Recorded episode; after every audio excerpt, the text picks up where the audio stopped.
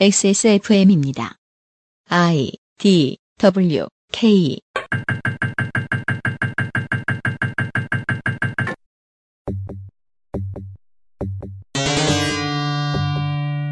그것은 알기 싫다 특별 기획 17 국정감사 기록실.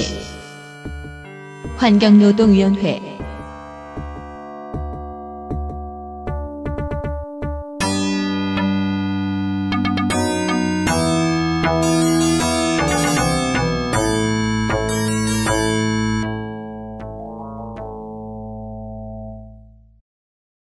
장담컨대 이것만 독파하면 아, 케이블 TV에서 중원부원하는 그 어떠한 시사평론가보다 여러분은 시사 문제를 더 잘 알고 계시는 것이 될 겁니다.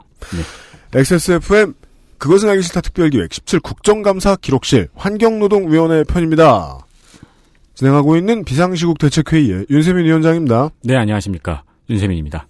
홍성갑 덕질 간사입니다. 네, 안녕하십니까. 홍성갑입니다. 네, 유승균 PD고요. 오버뷰입니다. 오버뷰 환노위의 감사 대상 기관입니다. 환경부가 있고요. 그 소속 기관 국립환경과학원, 한강, 낙동강, 금강, 영산강 요역 환경청, 새만금 지방환경청 등 13개, 환경부 산하의 공공기관인 국립공원관리공단, 국립생태원, 한국상하수도협회 등 8개, 기상청과 그 소속 기관, 국립기상과학원, 항공기상청 등 10개 기관, 기상청 산하의 공공기관인 한국기상산업진흥원, 에이펙 기후센터, 한국수치예보 모델개발사업단, 고용노동부와 그 소속 기관, 각 지방노동위원회와 각 지방고용노동청 등 10개 기관, 고용부 산하 공공기관인 근로복지공단, 산업인력공단, 장애인고용공단, 한국폴리텍, 한국잡월드 등 12개의 기관, 그리고 노사정위원회입니다. 딱 봐도 이상한 두 개가 붙어 있습니다. 환경과 노동. 이것은 두 개의 위원회로 나중에 분리해줬으면 좋겠어요. 위원장은 민주당 인천 부평 을의 홍영표, 여당 간사는 서울 강서병 한정혜, 위원은 서울 은평을 강병원, 경남 양산을 서영수, 비례대표 송옥주, 경기 의왕가천 신창현, 비례대표 이용득, 한국당 간사는 비례대표 임이자, 위원은 비례대표 문진국, 부산 해운대 을의 배덕광, 비례대표 신보라, 경북 구미을 장석춘, 국민의당 간사는 비례대표 김삼화, 위원은 비례대표 이상돈, 비교섭 단체로는 바른정당 의원 부산 해운대 갑의 하태경, 정의당 비례대표 추혜선 의원 등이 감사를 진행했습니다. 광고 듣고 오지요. 한국에서 처음 만나는 반값 생리대 29days. 전만 대 도시의 빅데이터 서울정보 소통광장 나의 마지막 시도 퍼펙트 25 전화 영어에서 도와주고 있는 XSFM 그것은 알기 싫다 특별기획 2017 국정감사 기록실 잠시 후 환경노동위원회의 기록을 가지고 돌아오겠습니다. XSFM입니다. 장난치지 마라. 한국에서 처음 만나는 반값 생리대 29 days. 시민이 몰랐던 시민의 권리 서울 정보 소통 광장에서 확인할 수 있습니다. 오픈 가부점 서울.go.kr 서울 정보 소통 광장 순면 감촉 커버 잘 만들고 제갑 29 days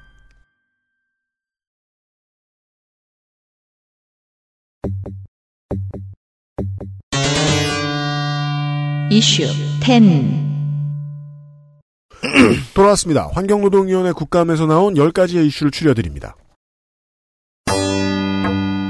구로의 등대 냉마블 민주당 신창현 12일 고용노동부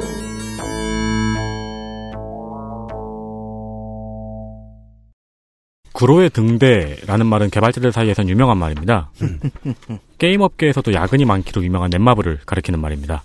물론 뭐 그런 그 아우라에 눌렸을 수도 있겠습니다. 그냥 신문 저 보도만 보고. 근데 얼마 전에 옛 동료들을 만나러 한번 저 마리오 타워, 마리오 아울렛 말고 가산 네. 말고 구로 네. 거기를 한번 가봤어요. 제가 또 거기서 일을 했었죠. 예, 거기서 일 안 해본 사람도 있나요? 그렇게 큰데. 저요.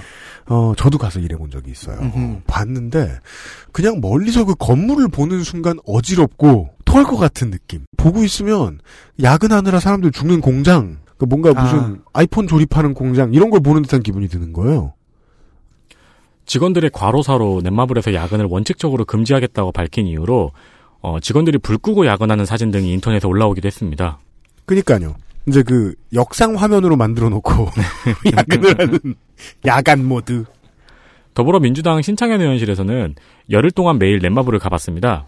그리고 여전히 구로에 등대라는 사실을 국정감사장에서 밝혔습니다. 그렇습니다. 그러니까 이렇게 하려면은 의원이 의원 온다고 공문 띄우고 이렇게 가는 게 아니죠. 그렇죠.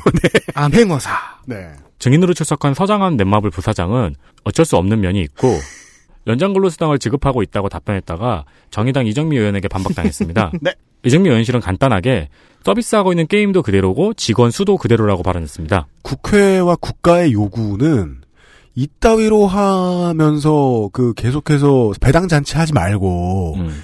고용을 늘려라. 네. 란 얘기를 한 건데 거기에 대해서 넷마블 부사장이 고용은 절대로 사장님이 못, 올, 어, 못 늘리게 해요. 어쩔 수 없어요. 라고 얘기한 것과 다를 바가 없다. 그리고 넷마블에서 연장근로 수당을 주는 방식의 문제를 제기했는데요. 이건 IT 업계의 관행이죠. 야근하면 택시비만 주면서 생색내는 거. 그거밖에 안 줘요. 원래 연락, 연장 근로 수당 더 써야 되잖아요. 그래도 우리는 택시비는 주잖아라고 생색내요. 아.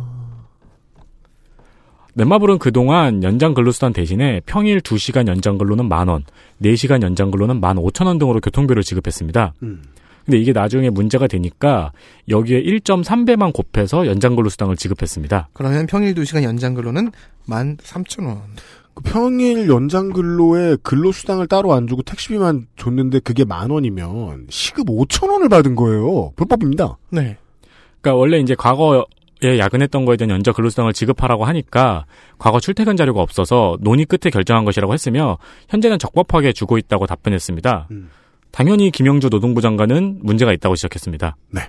김영준 노동부 장관이 되게 무섭대요. 음. 사람들 평에 의하면. 음. 예.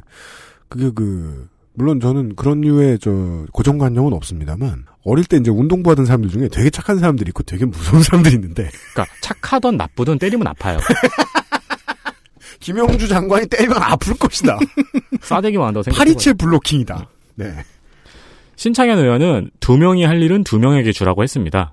네, 그게 본질이죠. 네, 사실 이게 야근 문제의 핵심인데요. 맨날 위에서 와서 야근하지 말라고 하는데 말은 그렇게 해요. 음. 근데 일은 그대로란 말이에요. 네. 누구는 야근이 너무 좋아서 야근하는 게 아니잖아요. 그렇죠. 그러니까 야근 많은 회사에서 사람도 안 뽑았는데 야근 없어졌다고 하는 말은 두 가지 중에 하나죠. 거짓말이거나 아니면 회사가 망했거나. 아, 예. 이정미 의원은 그것도 요구했어요. 아마 넷마블 게임즈가 지출해야 될 서류가 많을 것 같습니다. 근로계약서 일체, 출시 게임의 팀별 인원 변화, 각 계열사의 노사협의 근로자위원 선출 시기 방법 역할 구성 현황 일체, 근무 시간 변화. 이걸 다 서면 요구했습니다. 그 넷마블 입장에서는 조금 억울한 느낌도 들 거예요. 왜냐하면 업계 관행을 전부 다 넷마블이 심판을 받으니까. 그렇죠. 근데 그 어쩔 수 없는 게 지난 2월 초에 얘네- 이 넷마블 게임즈가 좀 선도적인 역할에 나, 나서겠다면서 근무 환경 개선 방안들을 마련했거든요. 음. 그래서 본인들이 기수 역할을 하겠다라고 앞장서서 나선 것도 있기 때문에 그리고 또 한국의 시장 1위 업체들은요. 보통은 다른 회사가 먹을 걸 집어먹으면서 큰단 말이죠. 맞습니다. 그러면은 처음으로 본보기를 당해야 되는 데는 여기가 맞아요. 저희가 보기에도 무슨 게임물 등급위원회가 야근 없애라고 거기 직원들을 갈구겠습니까? 예, 넷마블이 맞다고 봅니다. 저는 대상으로는. 다음 보시죠. 끊임없는 성희롱. 민주당 한정혜. 18일 장애인 고용공단, 24일 환경공단.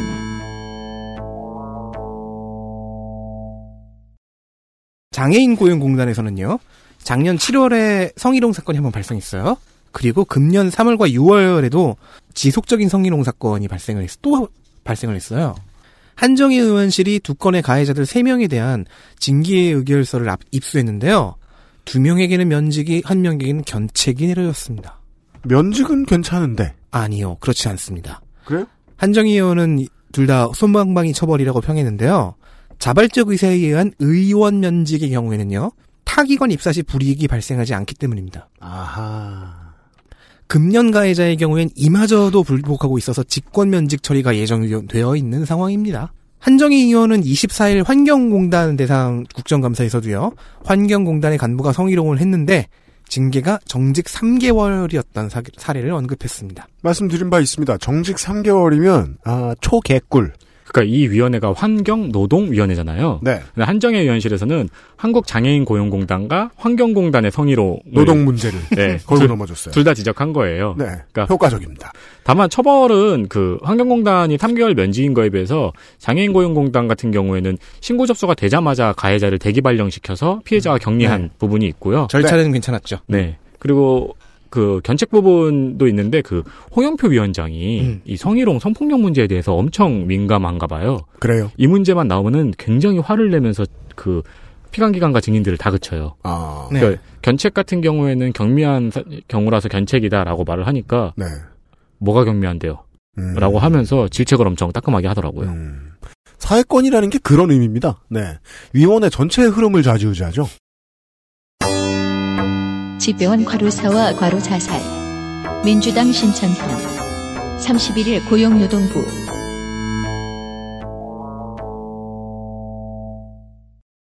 우편 집배원들의 과로는 몇 년 동안 종종 기사로 접했던 기억이 있습니다.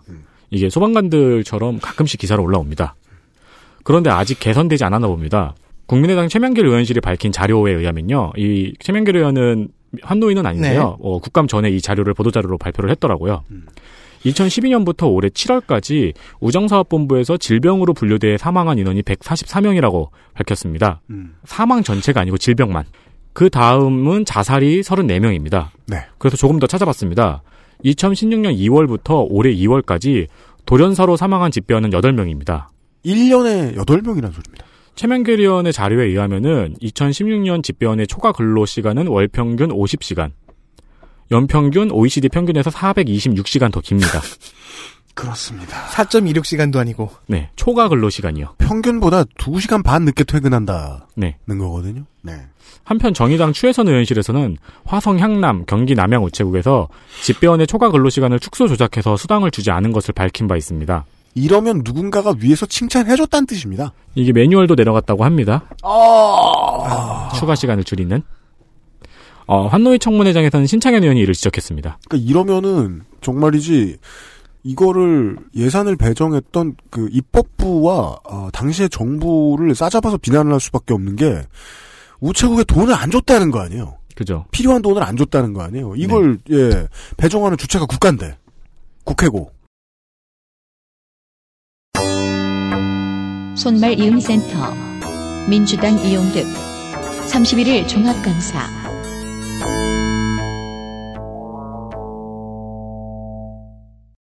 손말 이음센터 과기부 산하의 한국정보화진흥원 소관단체입니다. 음. 수화로 청각 언어장애인들과 비장애인의 통역을 맡는 노동자들이 속해 있는 단체예요.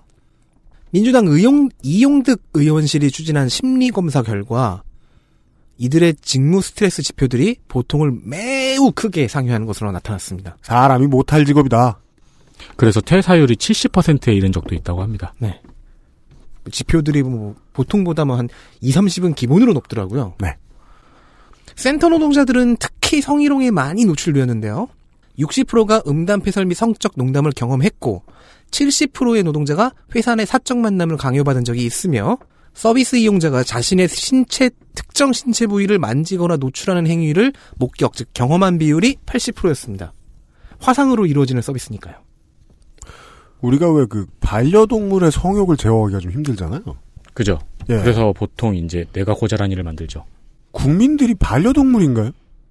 말 들으면 배울 사람들인데 어떻게 이렇게 문명화를 못 시켜놓은 건지 모르겠어요. 화상 통역사들 앞에서 이제 바지를 벗고 80%라는 것은 글쎄 남성도 경험했을 것 같거든요. 이 어, 국감 그럼요. 네. 이 국감장에는 참고인으로 노조 지회장이 발언을 저, 참고를 했거든요. 네. 발언 기회를 얻자마자 눈물을 터뜨렸습니다. 아, 그렇죠. 그리고 첫 문장이 화면에 남성의 성기로 가득 차 있었고 센터장은 계속 중계를 하라고 했다였습니다. 심지어 이 센터장도 직원들에게 성희롱을 했다는 신고가 있어서 현재 조사 중이거든요. 음. 그러니까 업무도 성폭력 네. 그리고 회사 안에 상관도 성폭력이었던 그렇죠. 거죠. 그렇죠. 네. 그 계속 듣고 있던 이정미 의원이 혹시 아직 가해자하고 피해자가 같은 공간에서 일을 하냐고 물어봤는데 서병조 한국정보화진흥장은 그렇다고 답변했습니다. 이 손마리움 센터의 노동자들이 그 이 정보화진흥원 소속이 아니고 KTCS에 외주를 줘서 맡기고 있거든요. 그것도 파견이요 또. 네, 소관만 정보화 진흥원이고요. 어. 네, 그래서 이 노조가 진흥원에 계속 감사 요구를 했습니다. 성폭력하고 업무 환경에 대해서. 당신들 우리 소, 우리를 소관하고 있는 우리 상위 단체 아니 상급 단체 아니냐. 그러니까 우리 여기 와서 감사 좀 해줘라. 어, 음. 네, 감사 요청을 했는데 보스를 불렀는데 진흥원은 계속 요영학 계약이라면서 이를 KTCS에 이첩하기만 했습니다. 오호. 그러니까 보스를 불렀는데 보스가 이렇게 들은 척 많죠. 그래서 그 홍영표 위원장이 성폭력에 굉장히 예민하다고. 아, 네, 아까 나, 네. 네, 여기서도 크게 분노했습니다. 그래서 음. 당장 오늘부터 피해자와 가해자를 분리 조치하고 음. 앞으로는 위원회 차원에서 대응하겠다고 밝혔습니다. 네. 이용득 의원실이 큰 건을 했습니다. 이영득 의원은 뭐 해외 출장 때문에 좀 뒤늦게 합류했거든요. 네. 그다음에 뒤늦게 왔는데 꽤 좋은 걸 터뜨리고 가셨습니다. 터뜨리셨습니다. 그러면은, 저, 보좌관이 한 거죠.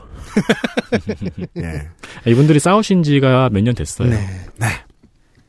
아, 아직도 그런 두려움이, 저 드디어 이제, 그, 안 그렇게 됐는데, 왜냐면은 제가 하이패스, 하이패스를 달았으니까.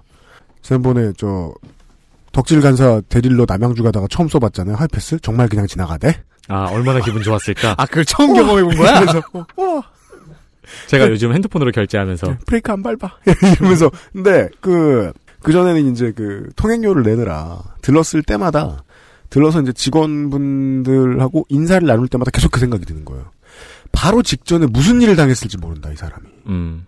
아직도 돈 던지는 사람 그렇게 많다 그러죠? 네. 어, 사람답지 않게 사는 사람의 비율이, 어, 한국은 OECD 평균을 크게 웃돈다. 라는 말씀을 드리고요. 다음은요.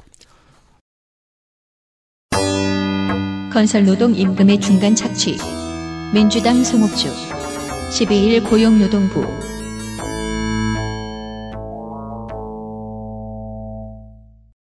남성분들은 잠깐이나마 건설 현장에서 일했던 분들이 종종 있죠. 네. 하루 하고 들어 누웠더라도 해본 사람들이 많습니다. 그때 돈 줬던 아저씨가 무면허 업자일 수도 있고 여러분의 돈을 떼먹었을 수도 있다는 지적이 네. 더불어민주당 송옥주 의원실에서 나왔습니다. 왜냐면, 인력센터에 새벽에 가죠? 그러면은, 대체 나를 데리고 가는 저놈이 누군지 모르겠거든! 아, 15년 전이라서 수사 의뢰 안 되나? 그거 되게 무서운 게 이상한 봉고 타고 막 바다로 가잖아요. 수륙 양용봉. 배를 탄 적도 있어요, 사실. 예, 저는 갔더니 막 대리석 그 8억 장 정도 있는 걸 옮기라고 하는 거예요. 민주당 송옥주 의원실입니다. 네.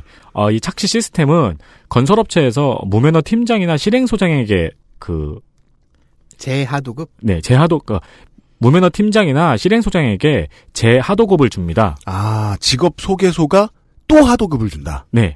그리고 이 사람들이 근로자의 임금을 일정 부분 떼가는 방식입니다. 떼가긴 떼가죠. 그쵸. 그럼 두 번 떼가겠네. 그렇죠. 음. 12일 국정감사장에서는 현장 근로자가 참고인으로 출석했는데 근로자들의 통장을 업체 관리자가 관리하면서 일부를 떼고 지급하는 방식, 줬다가 다시 현찰로 돌려받는 방식, 팀장에게 지급하면 팀장이 자기 명의로 일부 떼고 지급하는 방식 등 다양한 방식으로 착취하고 있다면서 그렇죠. 올해 들어서만 노동부 평택지청과 두 차례나 면담을 했는데 어 이게 삼성 건축 현장에서 일어난 일인가 봐요. 음.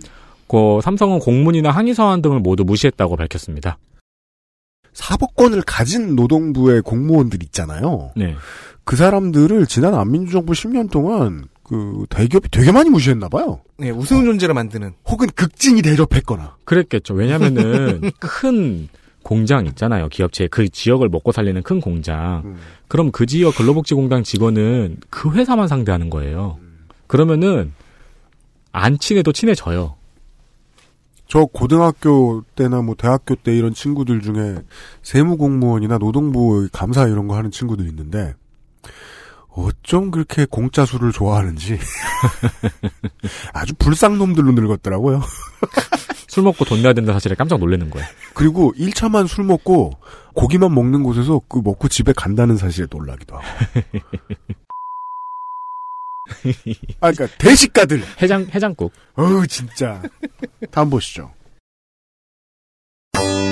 항공감시 복사 붙이기. 바른정당 하태경. 19일 한강유역환경청 등 8개 환경청. 네, 지금까지 노동 얘기만 계속했는데요. 환경 얘기 잠깐 가보겠습니다. 네. 하지만 노동과 관련되어 있을 것 같긴 합니다. 국내 강 유역의 환경을 감시하는 유역환경청의 업무 중에는요. 항공감시용 항공기를 운용하는 것이 있습니다. 네. 이름에서 알 수 있듯 강 유역의 상공을 날면서 육안 혹은 사진으로 환경 실태를 감시하는 거죠. 네. 바른정당 하태경 의원실은 이 항공기 감시 일지 10년치를 분석했습니다. 이- 그래서 2008년 이후에 일지가 단어 하나 바뀌지 않은 복붙 상태임을 그나마도 강의 색이 어떻다 수준임을 밝혀냈습니다. 이건 무슨 재활이나 요양관리사 이런 분들이 이제 기록을 하고 보고를 하고 이래야 돼요. 환자의 상태를. 네. 음. 살아있다. 그렇죠. 살아있네. 그래서 그 끝낸 거. 그런 수준이잖아. 그 왜냐면 저도 숨소리 이 괜찮음. 하태경 의원실의 이 보고를 보고 딱 생각났어요. 그 주말이 되면 간혹 가다가 날이 좋으면 국도변으로 돌아다녀 봅니다. 국도변은 드라이브하기가 참 좋습니다. 그렇죠. 그 강변의 국도. 거기서 항공기 날아다니는 거 본 적 없어요. 청취자 여러분 보신 적 있어요? 네. 사람, 사람 별로 없을 때 하겠죠. 본 적 없어요. 지금 그렇게 얘기하셨는데요. 음. 실상은 더 재밌습니다. 이 모든 업무를 하청받은 업체, 하청을 줬어요. 음. 하청받은 업체는 무지개 세상이라는 단 하나의 업체입니다. 이름은? 10년 동안. 10년 동안 이 하나의 업체가 그동안 계속 계약을 했네요. 이런데 이렇게 용역을 맡겼으니까 담당 직원은 나가지 않는다는 이유로 탑승자 자료도 없는 상태입니다. 잠깐만, 그런 담당 직원은 10년 동안 이 자료를 확인 안 했네요. 그렇죠? 담당 직원 뭐한 아, 거예요? 확인을 안 했으니까 뭐 그냥 일지 복붙을 그냥 받아서 복붙 그러니까요. 해준 거죠. 아, 그 출근해서 제기 찾다. 이런, 이런 식으로 예상할 수 있잖아요. 따라서 감시 사진은 한 장도 없습니다. 육안으로만 했나. 알고 보니까 항공기에는 환경 감시원이 아닌 조종사 교육자를 태우고 관광을 하면서 돈을 벌었다는 이야기도 있다고 합니다. 아, 항공기는 있다! 그렇죠. 그리고 걔네들을 가지고 관광업을 하고 있다. 그러니까 날아서 육안으로 본다면 환경 감시원이 직접 보면서 뭐 식생 분포가 뭐 늘었는지 줄었는지 그렇죠. 수위는 지금 어느 정도인지 그 자료를 기초로 강에 나가봐야 되는 거 아니야. 또 특별한 게 있으면 사진도 찍고 음. 해야 되잖아요. 아무것도 안 됐다는 거죠. 이 조종사 교육자는 왜 태운 거죠? 투잡인가요? 네, 그런 것 같아요. 그래서 하태경 의원은 이 문제에 대해 보고받은 청장이 있느냐는 질문을 던졌습니다. 음. 뭐, 강 유역만 해서 한강 비롯해서 총 4명의 청장들이 있고, 새만금 유역 청장까지 합하면 5명이죠. 음. 5명의 청장 모두 이 펀치라인에 넉다운돼서 아무 말도 하지 못했습니다. 아, 네. 아무도 이 건에 관해서 들은 적이 없다는 거죠. 오. 그, 그리고. 상당한 걸 발굴해왔죠. 그니까, 하청받은 업체가 한 군데고 여기가 일을 안 했다는 것도 보고 있으면 정말 중소기업 사장으로서 자괴감이 듭니다. 이렇게 일 안 하고 돈 버는 방법이 분명히 있는데, 10년 어딘가에는. 동안. 10년 동안. 10년 동안 용역 발주, 그, 하청비, 용역비 받았을 거고, 난 4년 동안 지금 한 20년치 늙은 것 같은데. 그러면서 항공기 가지고는 돈 벌고. 네. 근데 지금부터는 이 기술의 발전을 생각해보면, 이 지금 하청업체 계약 해지하고 드론 띄우면 될 것 같은데요? 그쵸. 네. 대구 경북 이주 노동자 임금 체불 대유행 한국당 장석준 23일 대구 고용노동청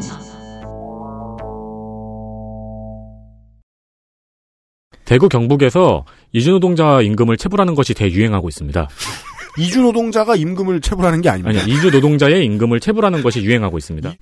2013년에는 15억 15억 4,400만 원 이 임금체불 금액이요. 15억 4,400만 원이었는데 2016년에는 72억 3천만 원으로 4.6배 늘었습니다. 임금 체불이 대유행하는 게 맞네요. 네.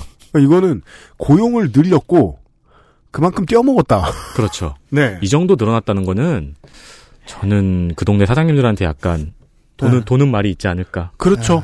불문율처럼 떼먹는 방법 매뉴얼 같은 게 있겠죠. 네. 네. 또한 임금을 체불당한 이주 노동자는 511명에서 1873명으로 그리고 임금을 체불한 사업장도 229개소에서 674개소로 늘었습니다. 네.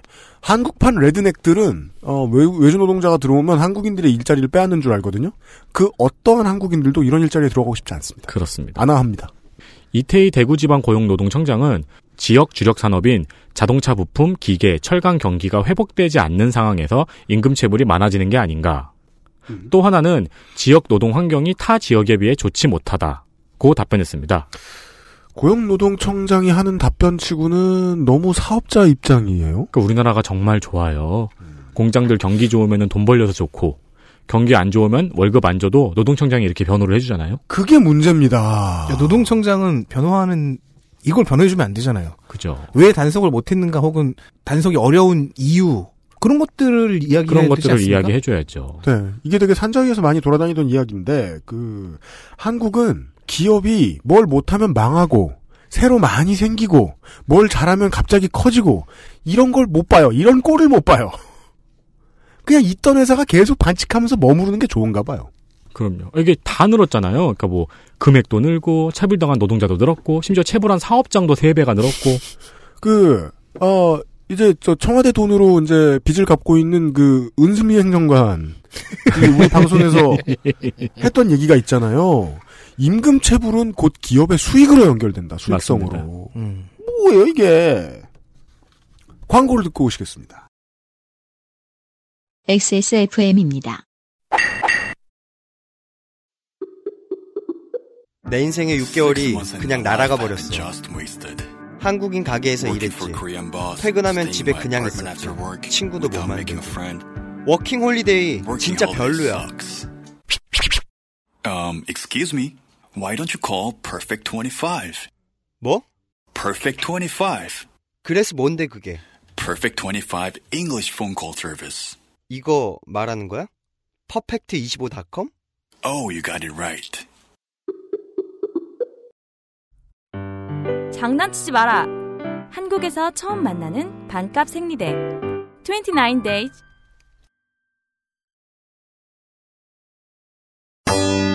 화학 제품의 리콜. 민주당 신창현, 한국당 이미자. 13일 환경부.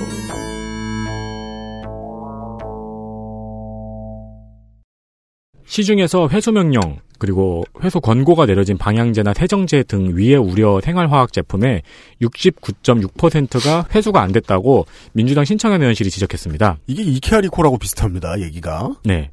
A사의 담배 냄새 제거제 회수 권고 조치를 받았으나 98.1%가 회수가 안 됐고요. 1.9%는 어디서 회수한 걸까요? 공장에 단체 구매 고객인가? 공장에 남아 있었겠죠, 뭐. 그럼 그런 거 회수가 아니고 그냥 판매를 안 한 거지. 팔았던 걸 가지고 받아와야 리콜이잖요. B사의 에어컨 히터 간편 탈취돼도 회수 명령을 받았지만 97.1%가 회수가 안 됐다고 밝혔습니다. 회수율 2.9%네요. 재고보다 적지 않을까요? 그리고 의원실에서 이 제품 목록을 찾으려고 검색해도 나오지 않아서 환경부에 문의를 했대요. 그랬더니 초록누리에 들어가 보라는 답변이 왔고 그래서 들어갔으나 정보 찾기가 쉽지 않았다고 지적했습니다. 그래서 저도 들어가 봤죠. 네. 일 진짜 대충 하더라고요. 저는 이제 우리는 이제 그 이유를 알아요. 왜냐하면 조달청에서 너무 꽂은 컴퓨터를 비싸게 사왔기 때문이에요. 지금 그런 카메라 팔지도 않아요.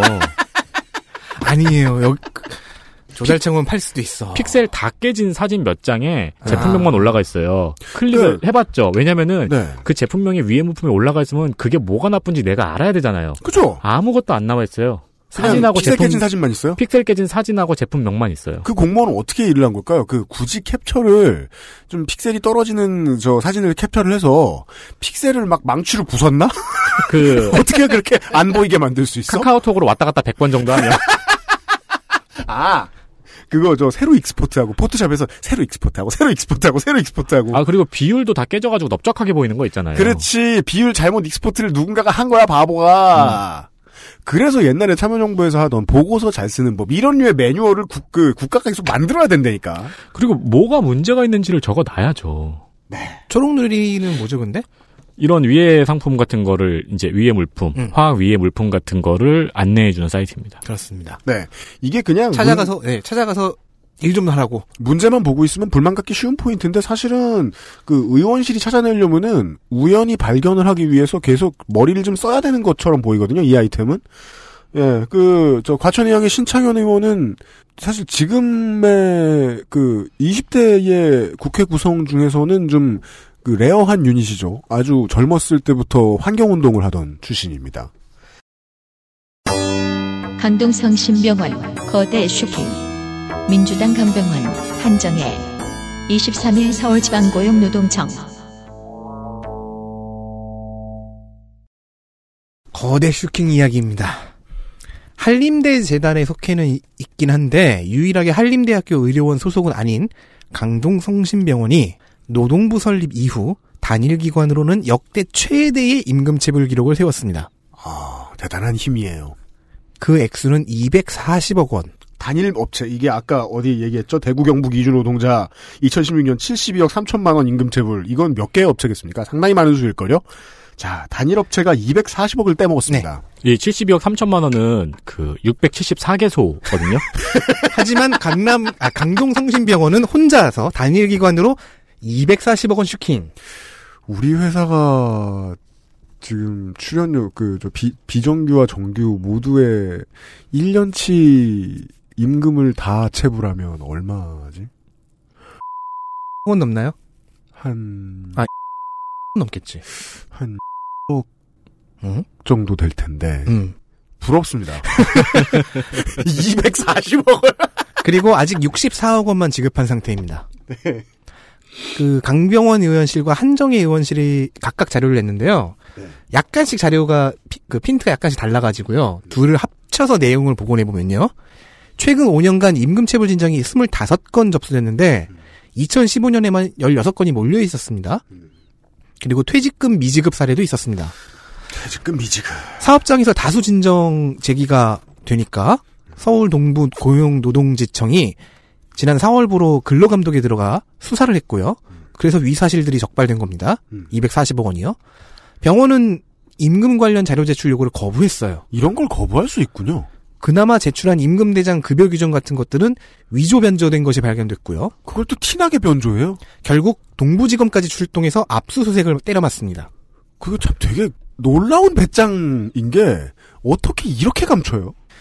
어, 이렇게 도... 떼먹었으면서 줘야 될 돈이라고 생각을 안 하는 거죠. 검찰까지 가세하자. 그리고 이렇게까지 바보처럼 음. 완강하게 버티고 있으면 검찰도 누구도 예뻐하게 그 누구도 소프트하게 다뤄주지 않아요. 그렇죠. 아주 거칠게 다룹니다. 네, 동부지청의 동부지검까지 가세해서 밝혀낸 결과 간호조무사에게 최저임금 이하를 지급한 노동관계법 위반 사실 3건이 추가로 발견되었습니다. 그죠. 더 두드려 맞아요. 이 3건이 합쳐서 2억이거든요. 음. 현재 들킴 목록으로는 최저임금 미달 2억, 조기 출근 강제에 따른 시간외 수당 미지급 110억, 통상임금 미반영에 따른 재반수당 부족 지급 128억 원입니다. 어이쿠야.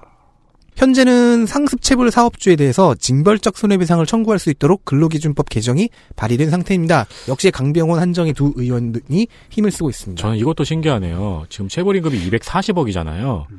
그러면은 한 명당 1억, 한 명당 연봉이 1억이라고 쳐도 음. 240명이란 말이에요. 그렇죠. 근데 그것도 아닐 거 아니에요. 그렇죠. 근데 지금 신고 건수가 5년간 25건밖에 없어요. 네. 그거는 병원 내에서 이거를 노동부에 신고할 수 없는 어떤 힘이 있다는 거네요. 맞아요. 그렇죠. 맞아요. 더 족쳐야 된다. 음. 징벌적 손해배상과 관련된 법이 통과되더라도 이건 통과 전에 있었던 일이기 때문에 두드려 맞아도 때려 맞아도 그렇게까지 많이 때려 맞진 않을 거예요, 또. 맞아요. 예. 어쨌든 나머지 178억 빨리 아 그러니까 미국식 징벌적 손해배상을 한다. 네. 그러면 한 천억 때려 맞을 겁니다. 근데 제가 알기로 지금 국법으로는 뭐 한 1, 2억 맞을 가능성도 있어요. 음. 물론 간호사, 간호조무사, 뭐 의사도 들어갔지만 병원들이 최저임금 이하를 지급하고 있다는 사실은 최근 들어 많이 발굴이 되긴 했죠. 서울대병원을 비롯해서. 한국의 병원이 되게 정말 엄청난 위기인 것 같다는 생각이 들어요. 직원들은 이제 비정규직으로 많이 돌려지거나 이렇게 돈을 못 받는다거나 아니면은 뭐 과로사 하는 경우도 있고 네. 간호사나 간호조무사 같은 경우에는 특히 심하죠. 성희롱도 심하고 그리고 레지던트들 그리고 사람들이 철밥통이라고 맨날 욕하는 의사들도 요새 과로사하죠. 네. 그리고 개업이들 의료 수가 안 올려줘가지고 마이너스에 시달리는 개업이들 되게 많고 그렇죠. 뭐 좋은 얘기가 없습니다. 한국의 병원에서는 말이죠. 이게 남 얘기가 아니에요. 이 모든 문제는 결국 의료 서비스 하락이거든요. 맞아요. 네. 방송 작가와 스탭들의 근로 형태. 국민의 이단 이상돈. 12일 고용노동부.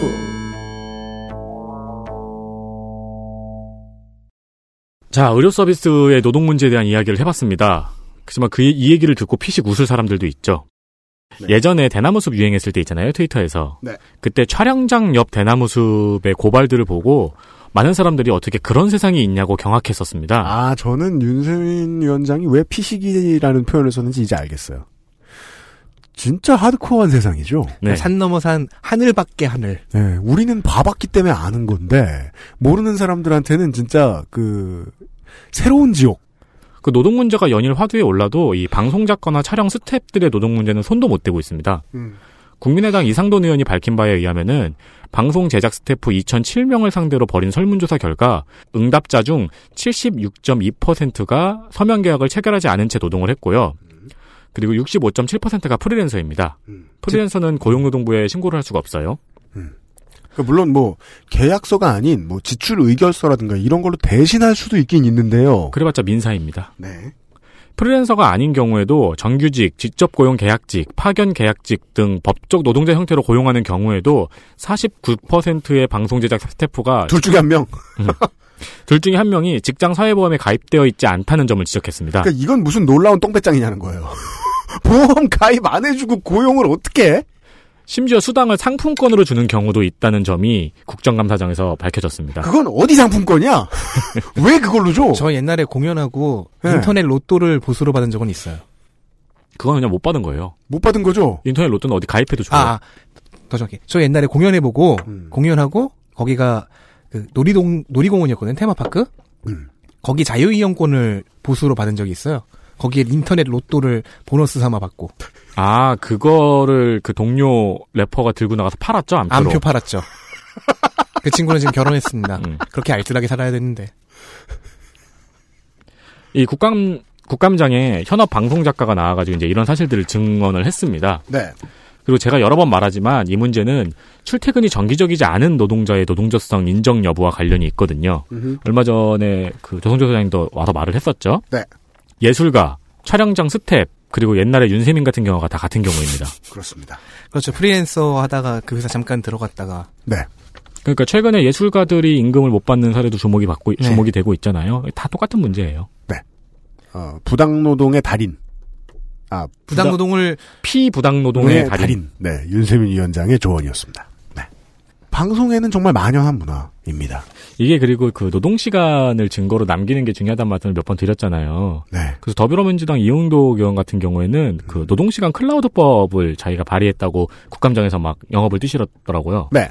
홍보를 막 하시더라고요. 그렇습니다. 이 법안은 정부가 표준 앱을 만들어서 음. 원하는 노동자가 있으면은 본인의 노동 시간을 측정할 수 있도록 하는 법안입니다. 그러니까 이게 정부 기관의 시스템으로 기록이 되는 거죠. 음. 예. 네.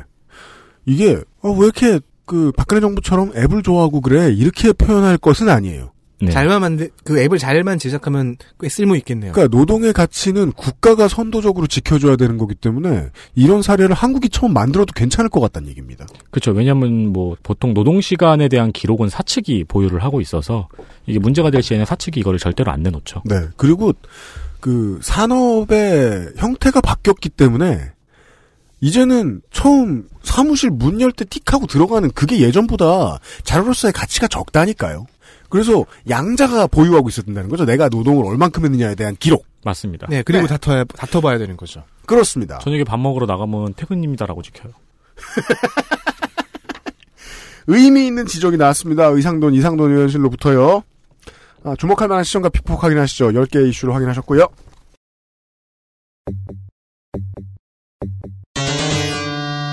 주목할 만한 시전과 피폭. 배짱이 한국당 이미자 피폭당한 대상은 배짱이입니다.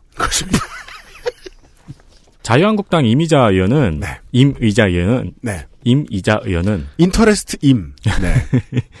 매립지 관리공사가 기간 평가에서 2년간 A등급을 받았다며 칭찬을 먼저 시작했습니다. 네. 그러다 갑자기 분위기를 반전시켰습니다. 음.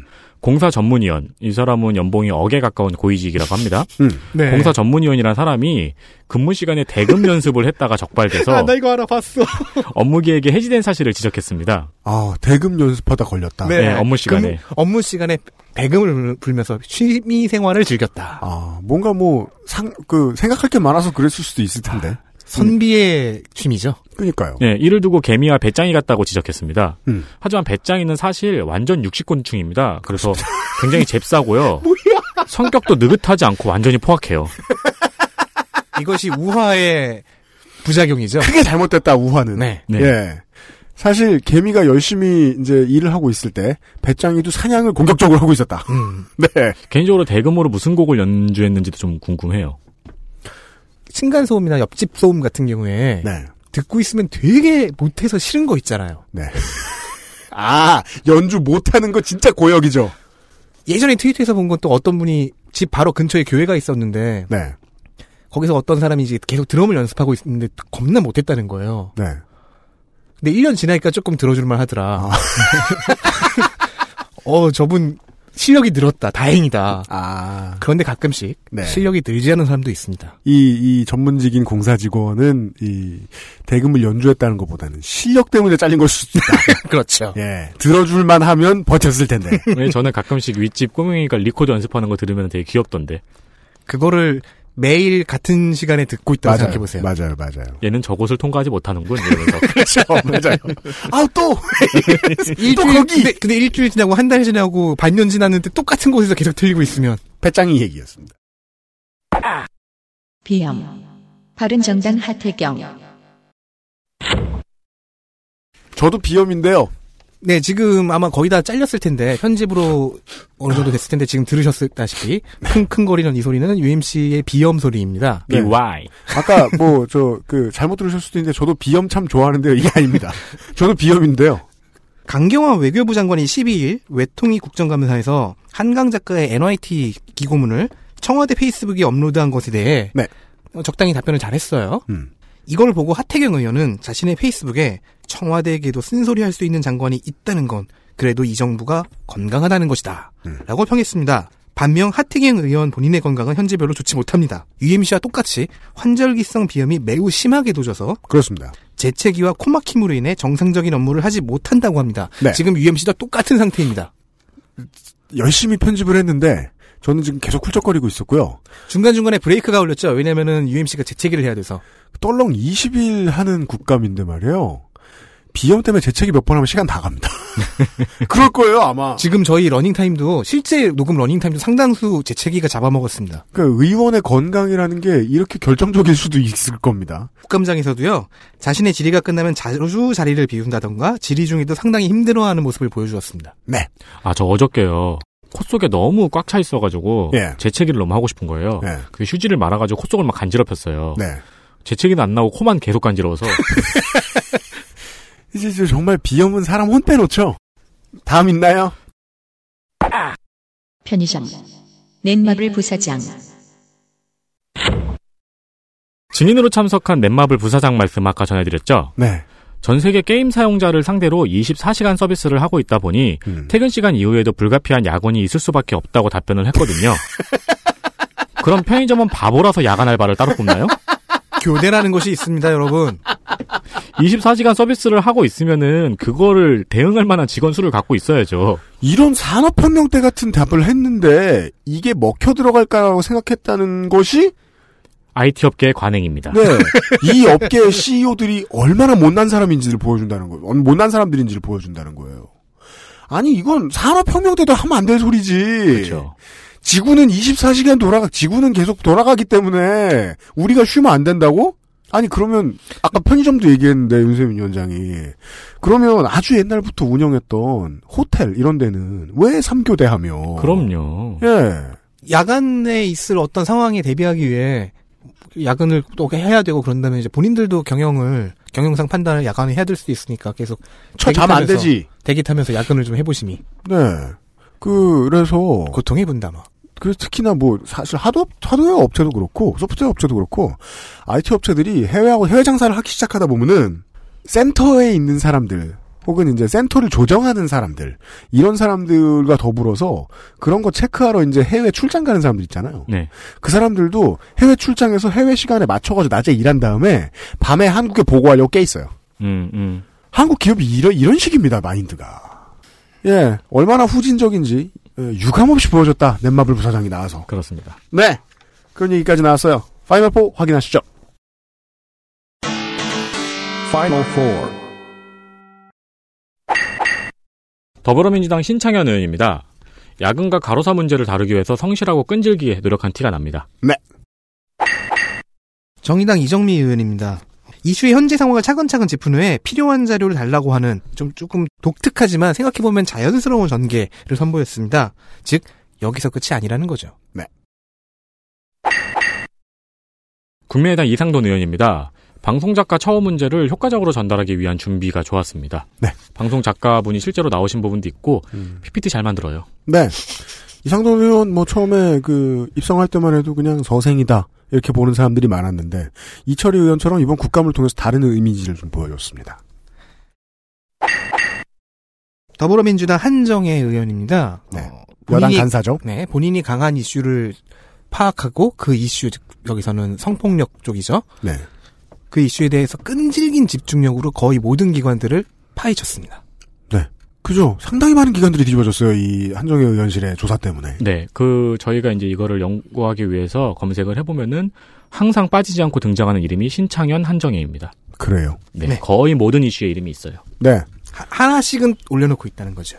저는 개인적으로 신창현 의원은 이제 국회 들어오면 잘할 줄 알았어요. 음, 근데 한정애 의원은 이제 재선이기도 하고 비례이던 초선 때와 다르게 이제 좀 지역구 의원처럼 좀 돌았어야 되는데 안 그러네요. 잘 하네요.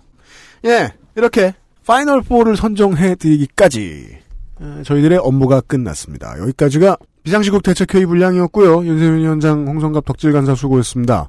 저는 광고를 듣고 어, 인터뷰로 돌아오지요. XSFM입니다. 매일 만 개의 권리가 쌓이고 있습니다.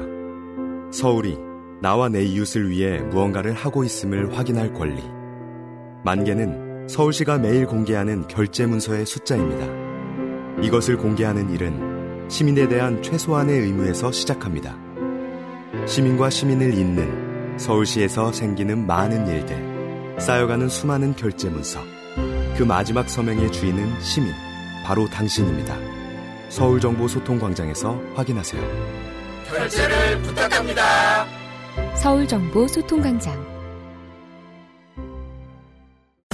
자체 교사 자격 시험을 통과한 선생님들만 수업을 진행하고 적은 학생 수를 유지해 수업의 질이 떨어지지 않는 전화 영어. Perfect 25.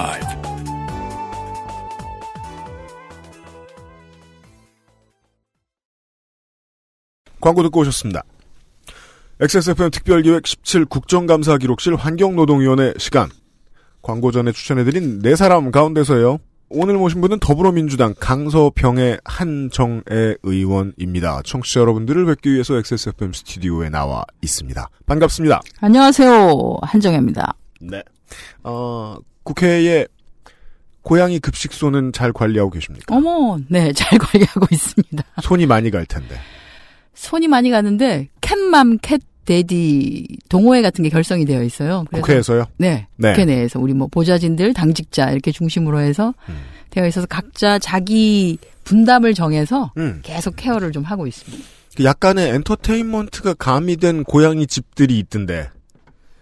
엔터테인먼트라고 하시면 한뭐 한 몇 층 돼 있고. 아, 다 그렇게 생겼어요. 예, 뭔가 긁을 것도 있는. 네, 긁을 네. 거는 마련되어 있지는 않고요. 아, 워낙 그래요? 야외에 있으니까. 아, 팔 대신- 땅은 많다. 네. 예. 2층으로 되어 있어서 음. 2층에 들어가면 쉘터처럼 좀 쉴 수 있는 공간을 마련을 해놨어요. 네. 네, 그래서 가끔 저희가 이제 그 사료를 주거나 할때 음. 이렇게 똑똑 두드리기도 합니다. 애들이 튀어나옵니다. 거기서 아. 안에서 예, 쉬더라고요. 그래서 구멍을 통해서 이렇게 보면 얼굴은 안 보여주시고 방댕이만 음. 뒤로 이렇게 들어갔기 그렇죠. 때문에 예. 궁댕이만 보여주시는 경우가 좀 있고요. 한국처럼 이 그 인심사 하나 온 곳에서는 동물들이 사람을 보면 본능적으로 도망을 치는데 이렇게 이제 복지를 거기 커뮤니티의 주민들인 거죠 사실상. 그렇죠. 그 사람들이 좀 잘해주면 사람에 대해서 좀 마음이 누그러져서 지나가다가 음. 국회의 고양이들은 지나가다가 사람 봐도 그렇게 안 무서워하고 그럴 수도 있겠어요. 아니에요. 그것도 그, 아니에요. 왜냐하면 사료나 먹이를 주는 활동을 하는 분들은 좀 정해져 있고 대부분은 그냥 일반인들이 음. 특히나 차량을 타고 오가시는 아, 분이 아, 많으니까 예, 예, 예. 근본적으로 겁을 내는데 음. 이제 저희가 사료 주는 분들이 가면 멀리서 지켜는 봐요. 음. 나타나서 이렇게 애미야 밥 가져왔느냐 뭐 이런 그렇습니다. 이런 식으로 네. 이렇게 이렇게 숨어서 지켜보는데 최근에는 저희가 그래서 훨씬 더 자주 애들을 볼 수 있어요. 처음에 급식소 설치했을 때만 하더라도 보기가 어려웠었어요. 음. 보기가 어려웠었는데 지금은 이제 가면 근처에 이렇게 눈을 돌려보면 어딘가에서 저희를 지켜보고 있는 아이들하고 음. 눈이 마주치긴 하죠. 믿을 사람 몇 사람 아이덴티파이 하는 수준까지 발전했다. 그렇죠. 근데 예. 언제 한번 이렇게 다들 이제 꿈은 그거예요. 언제 한번 이렇게 쓰다듬어 보나 뭐 이런 아 거기까지 가려면 한참 남았다. 한참 남았지 음. 않았을까 싶습니다. 네. 이제 국회 노동자들이 존엄과 복지를 학습하는 장애 역할을 하게 됐더라고요. 그냥 의원님을 뵙자마자 그것부터 생각나가지고 여쭤봤어요. 아, 고 네. 저희가 그 이번에 국회 안에 공사가 들어가서 어, 원래 후생관 근처에 있었던 급식소를 네. 국회 어린이집 근처로 옮겼어요. 아, 네. 어, 이 아이들이 또 이제 그 급식소를 이용하는 고양이가 한 세 마리 정도가 되는데 네. 주로 이제 어린이집 근처에서 놀았던 아이들이거든요. 네. 그래서 그 급식소 위치를 옮기니까 아, 어린이집 아이들이 가끔씩 와서 네. 예, 그걸 보기도 하고 이렇게 한다고. 그래서 어, 학습적인 효과라 그래야 되나요? 그런 음. 것도 좀 있는 것 같습니다. 알겠습니다. 어, 의원님, 저, 국감 시간입니다. 아, 네, 예. 죄송합니다. 드린 거는. 아, 그렇긴 한데 저도 인사였습니다. 이번에- 아, 예, 네. 그렇군요. 이번 국감 때 그 개사용 농장 관련한 아, 네. 문제도 제기하긴 했습니다. 맞습니다. 네. 찾아보시면 나옵니다. 그, 개를 키우고 있는 농장 이 뭐, 뭐, 수천 개가 불법, 아, 불법이란다. 네. 등록이 안 돼 있고. 예, 그렇죠. 거기서 신고를 안 하고 이제 처리를 반드시 해야 되는 가축 분뇨가 그냥, 그냥 산술적으로 계산해 보면 153톤 정도 나온다는 얘기 네, 어머 정확하게 보셨네요. 네. 네. 저 기억이 오래 가네요. 그러네요. 예. 네. 아무튼. 의정 6년째 환노위 소속이십니다. 네. 근데 여당 수석으로는 처음이시죠. 그렇죠. 올해 국감은 어떠셨습니까? 아, 0.5 여당? 아, 만족스럽지 않았나요? 그- 여당 기분이 안, 이, 이런 기분이 여당 기분인 것 같진 않아라는 생각이 드시는 거예요. 그게 이제 저희가 국감을 해야 되는 기간은 사실은 2016년도 음. 내용이에요. 근데 네. 2016년도의 그 사업과 관련된 것은 박근혜 정부 때 있었던. 아, 그래서? 네, 그렇기 때문에 사실은 뭐라고 그래야 되나? 박근혜 정부 그리고 이명박 정부 내내 있어 왔던 여러 가지 사안들을 좀 총체적으로 정리하는 국감이었다고 해야 되나? 저 개인적으로는. 네 네네. 어, 그랬었습니다. 그래서 지난 몇 년 동안 계속 문제를 제기를 했던 것을 음. 그동안 이제 벽에다가 대고 문제를 제기하는 것 같았으나 사실은 그게 적폐화되었던 네. 내용들을 이번 국정감사 때 아예 종합적으로 음. 어, 정리를 해내고 이렇게 개선을 해야 된다. 같이 국회하고 논의를 하자. 네. 이렇게까지는 답변을 들었죠. 그때는 예. 벽에 대고 소리쳤는데 지금은 부처에다 얘기하면 제깍제깍 갖다는 준다는 거 아닙니까? 제깍제깍은 아니지만 문제가 있다는 거는 이제 인정하는? 인정을 하는 거죠. 음. 아, 그게 이제 그렇게까지밖에 할 수 없었던 게 뭐 박근혜 대통령 또는 이명박 정부 때 이거는 해야 된다라고 해서 실적 위주로 하다 보니까 사실은 네. 사업이 어떤 것은 완전 퍼주기식 사업인 것도 있고 음. 엉망이었는데 겉으로만 멀쩡한 것으로 포장이 된 것들이 있거든요. 네. 그래서 그런 것들이 사실은 문제가 이- 있다는 게 사실입니다라고 하는 인정을 하고 음. 앞으로 어떻게 개선할 건지에 대해서는 국회하고 같이 논의를 하겠습니다. 이렇게는 답변을 받았습니다. 그 정도 진전을 보았으므로. 그렇죠. 어떤 것은 장관께서 환경부 같은 경우에는 저희가 이거는 우리 위원회 차원에서 감사원 감사를 청구를 해야 된다라고 했을 때 감사원 감사 받겠습니다. 필요하다고 봅니다. 이렇게까지 답변하는 것도 있었습니다. 하수관거. 사업 이런 네. 것들. 예. 어, 그럼 순서를 바꿔서 하수관거 사업에 대한 얘기부터 좀 해보겠습니다. 환경부 감사할 때. 네. 이게 전문가만 아는 단어가 너무 많이 나와서 아 죄송합니다. 의원 의원실이 죄송해 하실 건 없죠.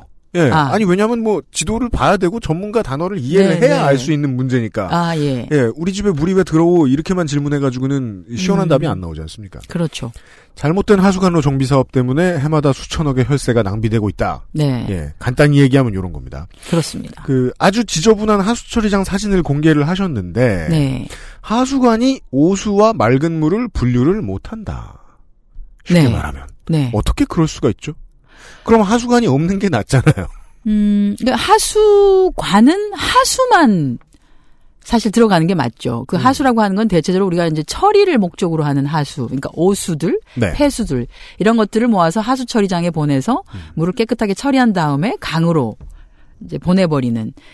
어, 이, 원래는 이제 그렇게 돼야 되는 거죠. 근데 과거에 우리가 어떻게 했냐면 합류식이라 그래서 모든 물을 다 하수관에다가 깨끗한 물, 더러운 물 할 것. 없이 다 이렇게 해서 그 물을 예전에는 그렇게 오염도가 높지 않을 때는 다 강으로 보냈는데 어, 그 중에는 뭐 폐수 중에서 아주 문제가 되는 것도 있고 하수 중에서 아주 오염도가 높은 게 있으니까 이렇게 해서는 안 된다 그래서 하수 종말 처리장들이 하나씩 둘씩 만들어지기 시작했습니다. 네. 그런데 말씀하신 것처럼 계곡수 같은 거 산에서 흘러내려오는 물 아, 생각만 해도 깨끗하잖아요. 네. 그런 물들까지 같이 처리를 하니까 실제로 하수 처리장으로 들어가는 물에서의 오염도 정도가 굉장히 낮은 거예요. 그런데 물의 양은 많으니까 그걸 처리하기 위한 처리 비용이 상당히 많이 드는 거죠. 그래서 음. 2000년대는 맹물 처리장이다. 이게 하수를 처리하는 게 아니다. 오수를 음. 처리하는 게 아니라 음. 맹물을 처리하는 거다라고 해서 맹물 처리장이라고 하는 오명을 받았었습니다. 그게 이제 좋은 물과 나쁜 물이 같이 들어가니까. 네. 그래서 어, 참여정부 때 화수관 거에 대한 분리 사업을 시작을 한 거죠. 오수는 오수대로 모으고 음. 깨끗한 물은 깨끗한 물대로 모아서 이것은 그냥 방류를 그냥 바로 어, 강으로 흘러가게 하자. 그리고 네.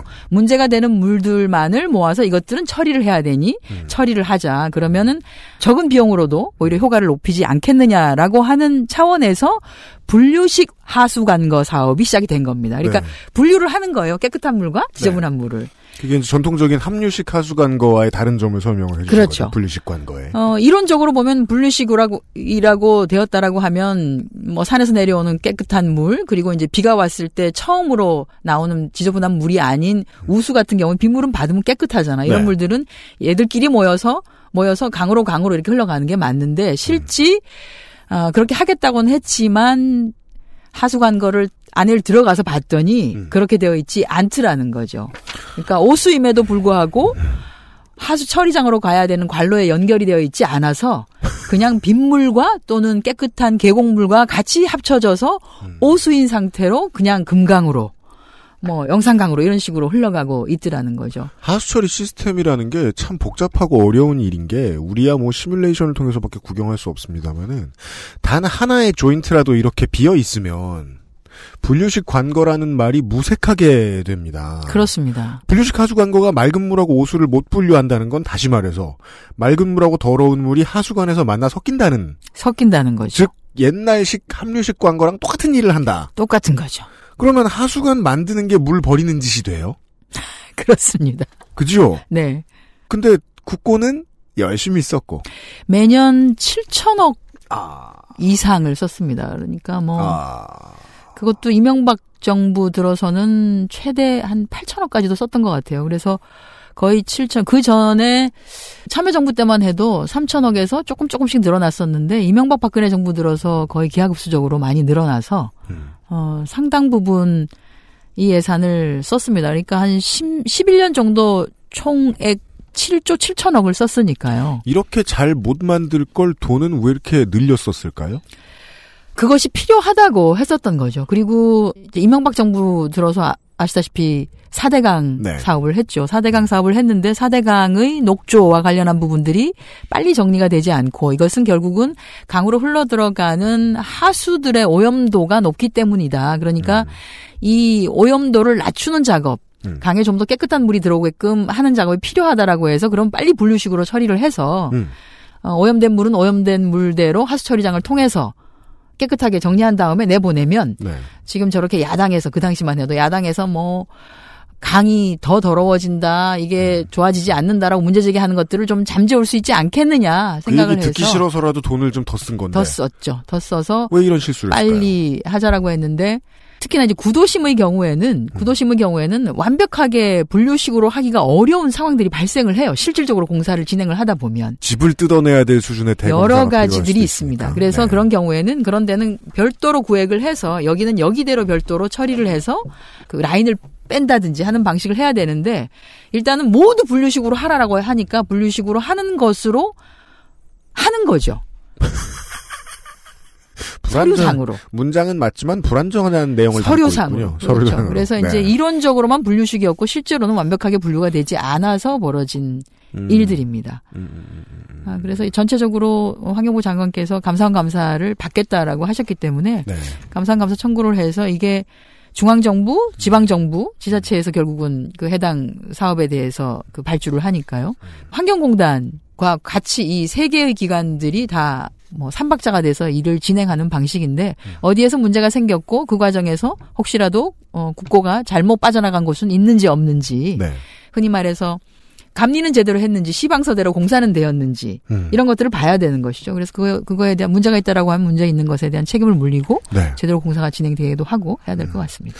어, 중앙에서 혹은 청와대에서 연구 영역도 없이 어, 딱히 참고한 자료도 제대로 없이 결과를 내라라고 압박했을 때 부처나 지자체가 낼 수 있는 결과의 전형처럼 보입니다. 아, 그냥 해당되는 답을 가져와라! 라고 이명박 정부가 그냥 강압했을 수 있다. 저는 보이네요. 환경부의 경우에도 어, 중간중간에 일종의 체크 포인트, 체크리스트가 있어서 음.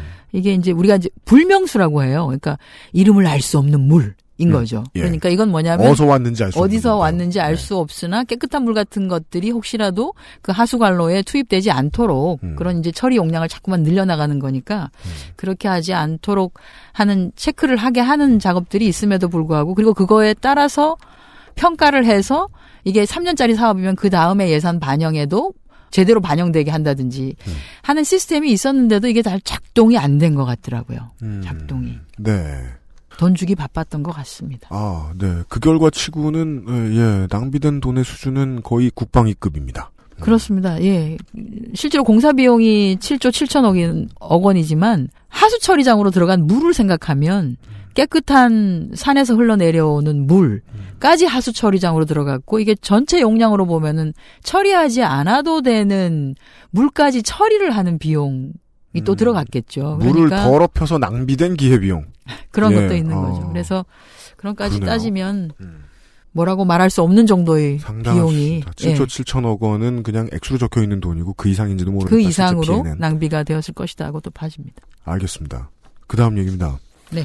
안타깝게도 그 성범죄는 이상하게 신문에 많이 오르내리게 되죠. 다른 경우보다. 네. 장애인 고용공단 감사 때. 네. 에, 이 한정혜 의원실이 내놓은 요 자료가 조사 자료가 언론에 상당히 많이 오- 오르내렸습니다.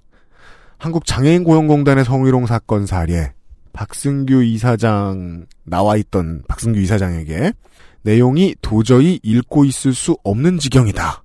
라고 네. 말씀을 하셨습니다. 근데 국회의원이니까 읽기 싫다고 안 읽을 수는 없고 얼마나 심각했기에 그런 것인지 다시 한번 청취자 여러분들께 설명을 좀 부탁드릴까 합니다.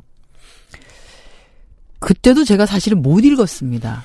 그 그냥 조금 조금 양호한 수준이라고 그러니까 그 대화의 내용 또는 성희롱 발언을 한 내용 중에서 그 중에서도 조금 조금 좀 덜하다라고 해서 제가 언급을 했던 게 그럼 방송인이 하죠. 좀- 오늘은 뭐 드실래요라는 질문에 너 예, 그거를 제가 했고요. 그 나머지는 제가 못했습니다. 리본이 달린 블라우스를 가리키면서 풀어보고 싶다. 어떤 체위로 하냐? 피임은 하냐? 이게 그러니까 지금 이제 머릿속에 퍼뜩 떠오르는 생각은 네. 이게 얌전한 레벨이었다고 말씀하신 거죠, 지금. 그 그러니까 너 그다음에 리본 풀어보고 싶다. 요 정도까지만 제가 얌전한 수준이라고 하는 거고요. 그 나머지 지금 아마 이제 우리 유 선생님께서 보고 계신데 네. 이거를 제가 이제 읽지는 못하고 음. 파워포인트로 이렇게 이렇게 슬라이드로만? 네. 예, 슬라이드로는 띄웠는데요. 제가 이걸 끝내고 나니까 다른 의원님들이 어떻게 그걸 띄워가지고 눈으로 다 읽어버렸어 이러시면서 음. 눈 매렸다고? 네. 장애인 고용공단도 이 사안과 관련해서 자기들이 이제 국가인권위원회에다가 의뢰를 해서 음. 국가인권위에서 조사관이 나와서 이걸 일일이 다 조사를 했습니다. 했대요? 예, 조사를 해서 이걸 일일이 그러니까 받아서 음. 적어 놓은 거예요. 음. 제가 장애인 고용공단을 시작으로 해서 문제 제기를 했었습니다만 장애인 고용공단 그 외에 이제 뭐 한국 환경공단, 국립공관리공단 등 네. 장애인 고용공단이 촉발이 되어서 쭉 체크를 해봤는데 이 공공기관의 성희롱과 관련한 내용이 굉장히 좀 심각한 수준이더라고요. 장애인 고용공단과 한국환경공단은요, 나라에서 돈 월급 나온다는 공통점이 있겠지만 사실상 조직의 전통이나 DNA 이런 것을 따졌을 때 아무 관련 없는 조직입니다. 그냥 그렇죠. 예, 그 공단들을 상대로 하셨을 뿐 한국의 사무실 문화에 대한 랑- 얘기를 하신 거죠. 그런 거죠. 네. 네. 음. 그리고 이제 장애인 고용공단의 경우에 제가 그 조금 의미 깊게 봤던 것이 네.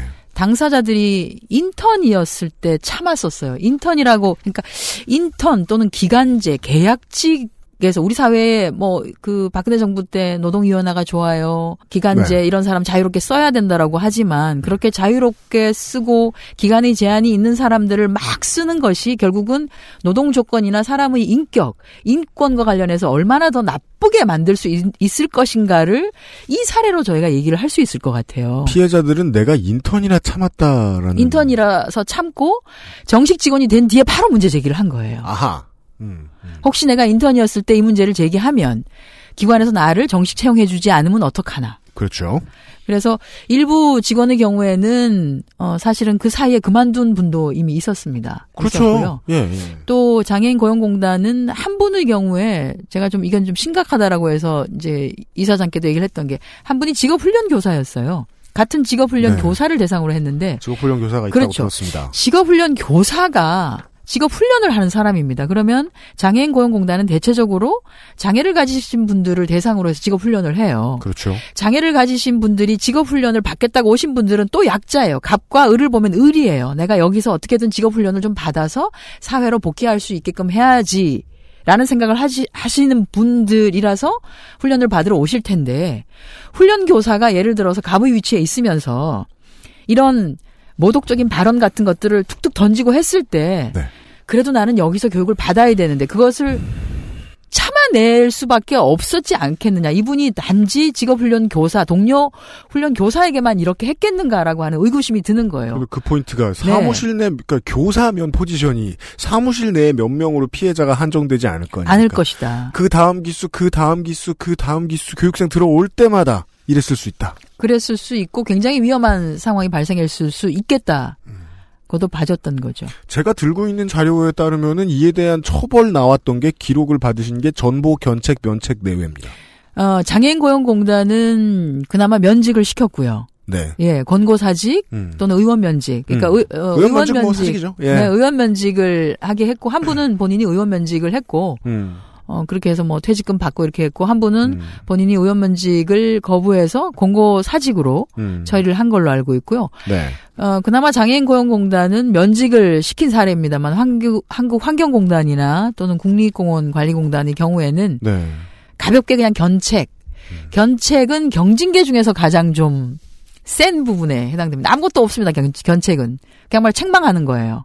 책망. 그냥 책망하는 거예요. 책망은 뭐 기록을 하고 그래요. 예, 견, 견책이고 네. 그거보다 조금 더 강했다라고 하는 게 책망하는 것. 어, 네. 뭐 감봉 처분 1개월, 2개월, 1개월 뭐 감봉. 정직 3개월 이 정도로 3개월. 끝난 게 있습니다. 근데 한국 환경공단의 문제는 조금 더 컸던 것이 그분이 처장급에 해당되는 분이었습니다. 1급.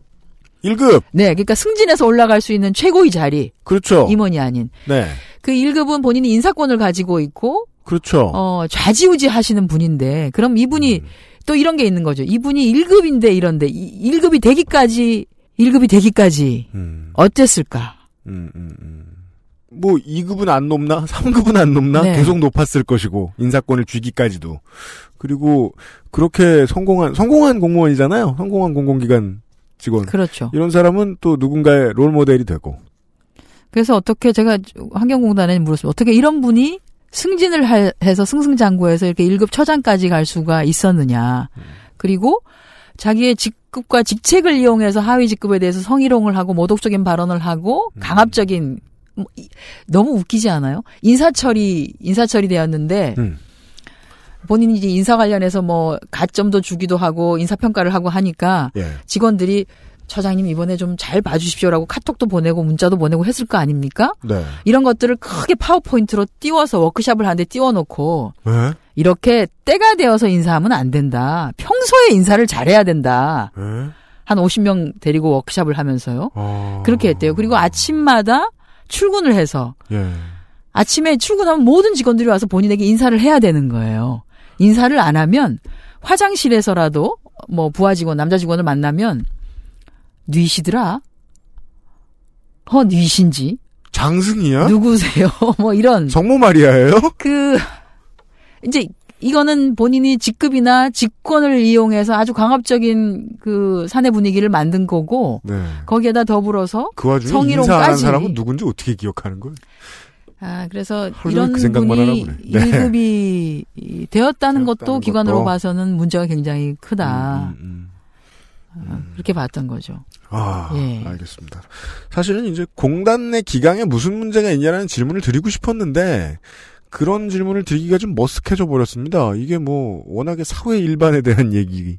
그렇습니다. 그러니까 그나마 이제 감사 대상이었기 때문에 이렇게 티 나온 거지. 그렇죠. 예. 그래서 저희는 저는 이제 환노위니까 환경부하고 노동부에 저희가 이제 좀 주문을 했던 게 노동부의 경우에는 직장 내 성희롱을 예방하기 위한 제도 관련 과에서 감독도 하고 하는 그 업무를 책임지고 있는 부처다. 네. 그러니 고용노동부에서 또는 고용노동부 산하기관에서 일어나고 있는 성희롱과 관련된 직장 내 성희롱과 관련돼서는 다른 부처에서 취급하는 방식으로 똑같은 징계 양정을 가지고 해서는 안 된다. 그 제도를 관리를 하는 부처는 조금 더 강하게 해야 되는 것이죠. 도덕 기준이 좀 더 도덕 엄격해야 기준을 좀더. 높여야 된다. 뭐 그렇게 요구를 했고요.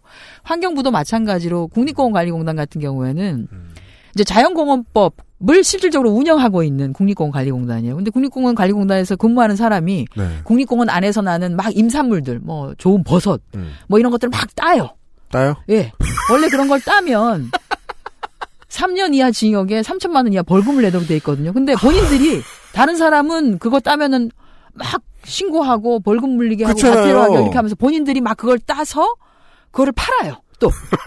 팔아야겠죠. 예, 팔아요. 땄으니까. 근데 이런 거를 그냥 가볍게 견책으로 취급하고 넘어가고 이러면 안 된다. 그러니까 아, 예, 예, 예. 관련한 법 에 따라서 운영되는 기관인데 그 법을 이용해서 그 법을 빙자해서 만약에 음. 문제가 되는 경우에는 조금 더 강하게 네. 처벌을 해야 된다라고 하는 것들을 음. 문제 제기를 했습니다. 정말 웃기지. 않습니까?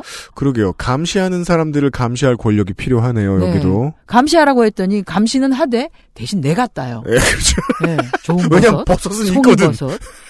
아니 정말 참 그러니까 도토리 따지 마세요. 그 플랑켓 그, 그 걸러 그렇죠. 가서 네, 내가. 따고. 내가, 내가 그냥 아, 아, 예. 기- 공단 내 기강 회의는 그런 식으로 정리를 할 수 있군요. 예.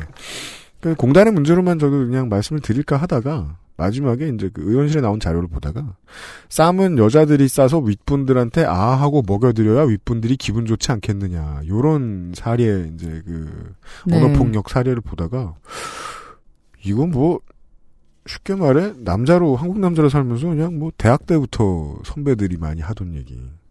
네 그런 예, 거 사회생활. 맞습니다. 그냥 만연해 있는 우리 거구나. 사회에 좀 만연해 있는 예. 이런 건, 그, 그, 성별 역할에 대해서 고정되어 있는. 근데 그것을 강압적으로 그 역할을 강요하는. 음. 이런 거에 대한 좀 뭐랄까 사회적인 인식의 전환, 네. 변화 이런 것들이 필요한 시기가 아닌가 싶어요. 네. 한정희 의원 말씀하신 대로 이게 지금 저 공단이니까 예, 1착으로 더 매를 맞고 네, 예, 그렇죠. 그 좀 예를 보이자, 본을 보이자. 그렇습니다. 예, 라는 의도신 것 같았습니다. 특히나 공공기관의 경우에는 지금 우리 뭐 음, 청년들이 거기를 들어가고 싶어요라고 희망하는 곳이잖아요. 그렇죠. 보면 음. 그렇게 가기가 어렵고 누구나가 가고 싶 어하는 기관이라고 하면 음. 그 기관에서 일하는 사람들이 가지고 있는 도덕적, 윤리적 규범이나 행태들은 남달라야 한다. 네, 예, 이런 거죠. 맞습니다. 이거는 이제 크나큰 이슈가 돼야 됐는데 그냥 못 그래서 제가 아쉬웠습니다. 청년 희망 펀드 얘기입니다. 이건 뭐 아, 네. 작년에도 나왔는데. 예. 아, 이 그렇습니다. 의혹은 의원실에서 크게 제기하셨는데 네. 경우에 미르- 따라서 미르 재단, K 스포츠 재단이 워낙에 폭발력이 큰 바람에 그죠? 네, 작년에도 나오고 큰 네. 이슈가 되지 못해서 너무 아쉬웠습니다. 말씀하신 대로 미르 재단에 밀렸죠. 밀렸습니다. 예. 그러니까 그 계란을 최순실 씨가 여러 바구니에 담는 바람에 하나 잡는 거가 좀 모자랐어요. 노동부판 미르 재단이라는 표현이 저는 뭐 그냥 섹시해서 쓰신 거다 이렇게 생각 안 합니다. 전 맞는 표현이라고 생각합니다. 그렇습니다. 예, 발견하신 문제점들을 간단하게만 좀 소개해 주십시오. 일단 돈을 모으는 과정은 기존의 재단 뭐 K 스포츠 재단, 미르 재단과 비슷합니다. 재단이라는 이름을 만들어서 네. 어 돈을 내게 했죠. 돈을 내게 좀- 했는데 예. 여긴 또 특별하게 기업들이 돈을 낸 게 아니라 개인이 돈을 내게 했어요. 네. 그래서 와병 중이셨던 이건희 회장께서 200억 사재를 출연을 하셨고 네. 정몽구 회장이 150억. 그러니까 순서는 똑같아요. K스포츠 재단, 미르 재단도 보면은 이게 우리나라 그 그룹 서열이 있지 않습니까? 삼성, 현대, 뭐 네, LG 네, 이렇게 돼 그렇죠. 있는 그 순서대로 딱 삼성이 기준을 잡으면 200억이면 그 다음부터 현대, LG 뭐 이런 식으로 해서 쭉 내려갑니다. 그런 방식으로 해서 사제 출연을 어, 했고요. 사제 출연 더불어서 뭐 그룹 총수들만 사제 출연하긴 그러니까 그룹 임원들도 본인들 월급에서 울며 겨자 먹기로 또 돈을 냈죠. 포스코는 막 그 적자에 그렇죠. 허덕이면서 그래서 매월 좀 떼서 내면 안 될까요? 이렇게 해서 어, 매달 이렇게 떼서 내기도 했고요. 참 참 정말 참 우습습니다. 그리고 네. 시중은행 5개 은행에서 청년 희망 펀드를 모았는데 모집을 했는데요. 그렇죠. 모집을 한다는 이유만으로 이 시중은행에서 근무하고 있는 임직원들은 네. 이유도 모른 채 월급에서 몇 퍼센트를 공제를 해서 여기 펀드에다 냈습니다. 그러니까 돈 굴리기가 네. 참 쉽다는 생각이 드는 게 15년 9월이었죠. 박근혜 전 대통령이 2천만 원 냈단 말입니다. 처음에 그렇습니다. 이걸 기부한 다음에 1호 881억이 되는데 한 달밖에 안 걸렸다. 초스피드로. 사실은 어디 쓸 마스터 플랜이 있고 쓰는 모습을 보여주기 직전까지 이런 류의 기금이란 그냥 꽁돈에 지나지 않습니다. 그렇습니다. 그냥 성격 없는 목돈에 지나지 않잖아요. 근데 그 일단 돈을 모아놓고 이렇게 네. 빨리 불어난다. 보통 그 기부받는 이런 펀드나 단체에서 이렇게까지 빨리 돈이 모이는 경우가 있나요? 박근혜 정부가 정말 독특했다는 생각이 들어요. 그러니까 세 개의 재단 개별적 출연액으로 보면은 사실은 청년희망재단이 가장 돈을 많이 냈습니다. 그래요. 예, 예 보니까 다른 데는 뭐 회사의 공금을 가지고 해야 되는 상황이니까 그렇죠. 이게 이사회도 통과해야 되고 굉장히 아, 어려움이 예. 있죠. 예, 예. 그래서 금액들이 그렇게 많지를 않아요. 근데 네. 이거는 사제를 내라 이렇게 됐기 때문에 정말 울며 겨자 먹기로 네. 좋은 기분 아니었을 것 같다는 생각은 듭니다. 그러니까 대기업과 네. 은행을 상대했을 뿐이지 사실 이거 일수 장부 들고 돌아다니는 동네 건달이랑 뭐가 다른가 하는 생각이 아닌 듭니다. 거죠. 방식이. 예, 똑같았습니다. 그리고 그 방식으로 돈을 이렇게 빨리 모았다는 것도 신기하고 근데 더 특이한 점들을 발견하신 것이 이제 이거는 이제 한겨레 보도를 제가 확인한 건데 지자체들이 소속 공무원에 펀드 가입하고 돈 넣으라고 공문도 보냈다. 공문도 보냈습니다. 네. 공문도 보내고요. 저희 국회에도 이게 와서요. 돈 내라고요? 아니 그래서 저희 의원님들 중에 다선 의원님들 중에서 낸 사람 있어요? 냈어요. 네, 내셨어요. 저 누군지 적시하라고 말씀 안 드릴 테니까 민주당에 있어요? 우리 당에도 있습니다. 몇 층인지만 여쭙고 싶다. 더 이상 여쭙지 않겠습니다. 네, 있습니다. 있어서 나중에 이게 이제 터지고 난 뒤에 민주당 의원실을. 뜯겼다. 네. 왜냐하면 그냥 겉보기에는 청년 희망 펀드니까.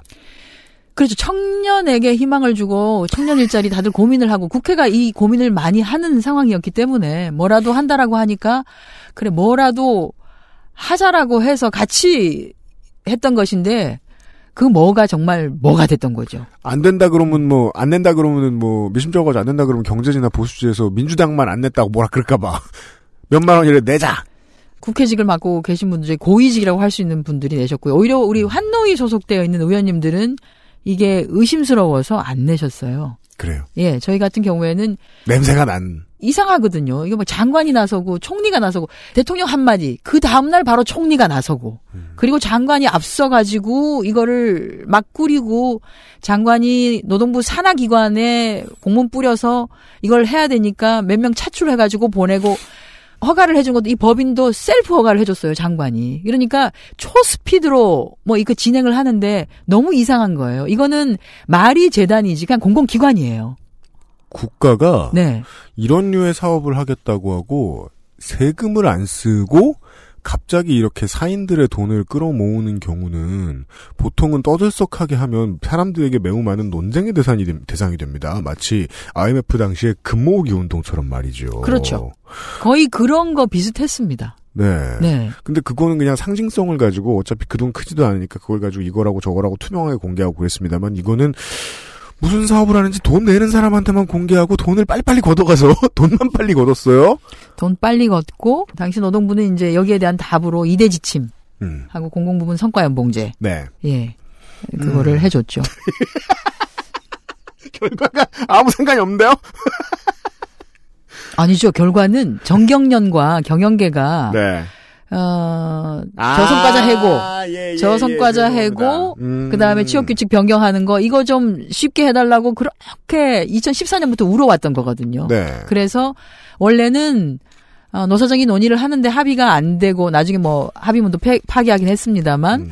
노동계에서 이것은 그 다음에 2015 어, 6년 1월까지 네. 조금 더 논의를 해야 된다. 이대 지침 관련해서는 그랬는데 뭐 박근혜 정부와 노동부는 기다릴 수 없다.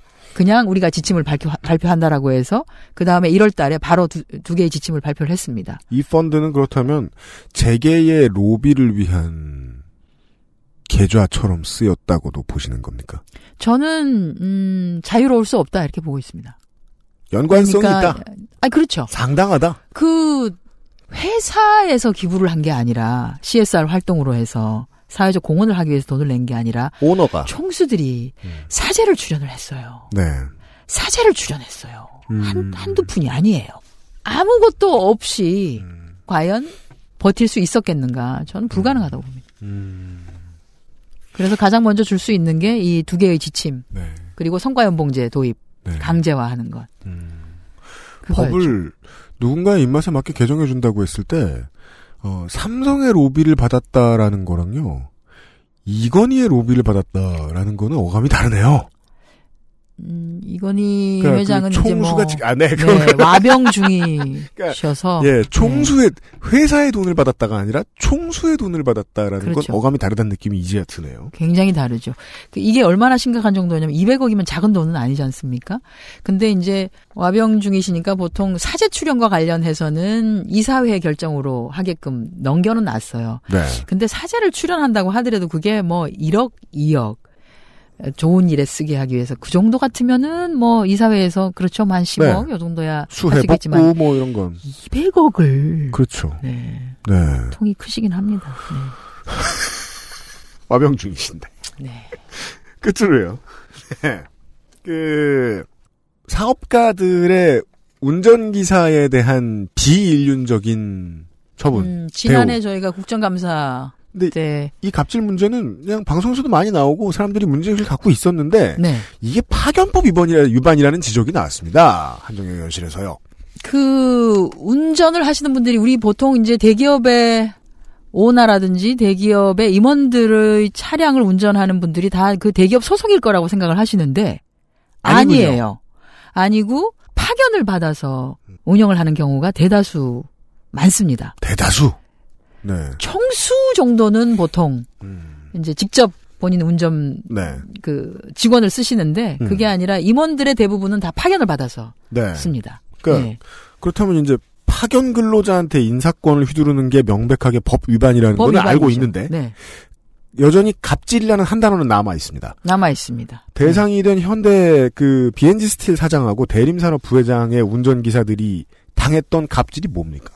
매뉴얼이라고 하는 게 있더라고요. 매뉴얼. 여기서 수동 운전이라는 얘기가 아니고요. 아, 예, 그게 아니 오토매틱 뭐 매뉴얼 이게 네. 아니고요. 그러니까 어떻게 사장님을 모시느냐에 에 대한 매뉴얼. 에 대한 매뉴얼인데 이게 비서업무란 A4 용지 매뉴얼이 있죠. 네. 제가 보기엔 거의 뭐 사전 두께 정도 돼요. 두툼하게. 예. 거기에 보면 아침에 모닝콜을 하는 방법. 모닝콜을 하는 방법이 따로 예. 있어요. 전화하는 거 아닙니까? 모닝콜 보통 본인이 이렇게 설정해 놓지 않습니까? 아, 그렇군요. 저- 저도 그렇습니다. 저도 예, 제가 누가 해주는 거. 아닙니다. 예. 근데 이제 어, 모닝콜 누르는 방법, 모닝콜을 할 경우에 전화를 받을 때까지 어쨌든 계속 전화를 해라. 받아서 전화 목소리를 듣고 판단해야 된다. 그래서 전화해서 정확하게 일어났다.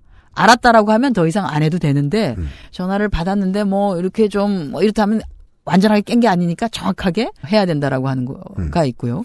그 다음에 이제 모닝콜 후에 가자라는 문자가 오면 번개같이 뛰어 올라가. 음. 번개같이. 예, 번개같이. 번개가 얼마나 빨리 뛰어 올라오라는 건지 모르겠습니다. 그래서 상대성 이론이 번개같이 뛰어 올라가서 네. 일하는 아주머니에게 문을 열어달라고 해야 된다. 그러니까 네. 일하는 초인 정도 누르면 안 된다는 거예요. 아. 그러니까 어, 가자라는 문자가 오면 바로 일하는 아주머니에게 전화를 걸어서 문을 열어달라고 해야 돼요. 초인 정도 못, 못 눌러요. 네. 그래서 문을 열어주면 들어가서 테이블에 가서 서류 가방, 신문 같은 거 그걸 챙겨 나와서 음. 차량에다가 뒷자리에다가 신문지는 앞면이 나오게 나란히 놓고 그렇죠. 네. 가방도 포켓 앞에 포켓이 있는데 포켓이 보이게끔 이렇게 쫙 놔야 된다. 음. 뭐 아주 아주 세세한 부분까지 네. 이렇게 해놨어요. 그리고 빌라를 혹시나 출입하게 되면은 음.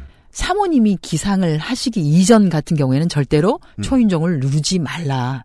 어, 취침에 방해되니까. 그리고 혹시라도 어, 사모님을 기상한 히- 이후에 대면을 하게 될 일이 있거들랑 그거는 좀 피해 드려라. 왜냐하면 화장도 안 했을 수도 아, 있고 그러셔서. 뭐 이런 것이 네. 있으니까 고개를 숙인다든지 아무튼 이런 이런 사소한 것까지를 다 기록을 해놓은 음. 것들이에요. 이게 저는 그냥 여기까지만 들으면 갑질나는 느낌보다 파견법 위반이 오히려 더 도드라지는 것이 이것은 힘든 일이고 말도 안 되는 일이지만 아무튼 그 정도를 하려면 저 정도를 숙지하고 틀림없이 일을 하려면 고도의 전문성이 필요한데 그 그렇죠. 사람을 파견직으로 해놓는다는 게 저는 제일 마음에 안 드는데요. 그러니까 100페이지에 해당되는 것들을 다 외워야 될 거 아닙니까? 그렇죠. 예, 이건 뭐 근로기준법을 차라리 외우는 게 낫지.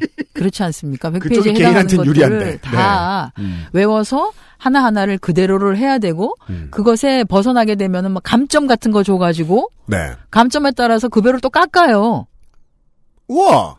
나쁜 짓은 다 하네요? 네, 감점. 그래서 저희가 근로기준법도 위반이고 파견법도 위반이고 왜 그- 당신들이 이, 이것을 하느냐였던 거죠. 벨못 그러니까 누르게 시키는 것까지 이해할 수 있는데. 감점을 막 하다 보니까 나중에는 네. 최저임금도 안 되는 거예요. 잘못하면 급여 급여 수준이 뚝 떨어져 버리니까 감점을 줘서 감점이 어느 정도 되면은 너는 휴일 날도 무급으로 일해 뭐 이래 버리고요. 아뭐 완전 말도 안 되는 일들이 벌어졌었습니다 그 당시에. 그 뭐 오너가 깐깐하면 사장님이 깐깐하면 그 첫 달에는 월급도 못 받겠네요. 막 감점 감점 하다 보면 급여 없이 뭐 어리버리 한다고 저 적응 기간이 있잖아요.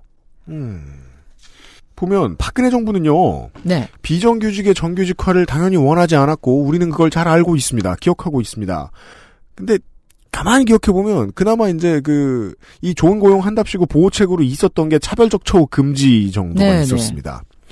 그렇다면 차별적 처우라도 단속을 했어야죠. 그것도 안 했죠. 네. 그래서 사실은 차별적 처우와 관련된 부분과 관련해서도 근로감독관이 할 수 있습니다. 2012년부터 네. 이미. 그러니까 어, 이명박 정부 말에 개정된 법에 따라 가지고 근로감독관이 이걸 할 수 있었음에도 불구하고 그것에 대해서도 실질적으로는 전혀 조사를 하지 않고 당시 그 운전직 등에 대해서 차별적 처우와 관련해서도 어 근로감독은 하지 아니하고 그냥 요 갑질과 관련된 부분만 얘기를 하고 넘어갔길래 저희가 네. 국감에서 지적을 한 적이 있습니다. 그 실제로는 이런 방식을 통해서 우리가 뭐 기업 총수의 3세 또는 뭐 재벌 2세에 해당되는 사람들이 일종의 갑질을 하고요. 어, 자신의 마음에 들지 않으면 사람들을 계속 해고를 했어요. 그러다 보니까 뭐, 어, 뭐 2년 사이에 61명?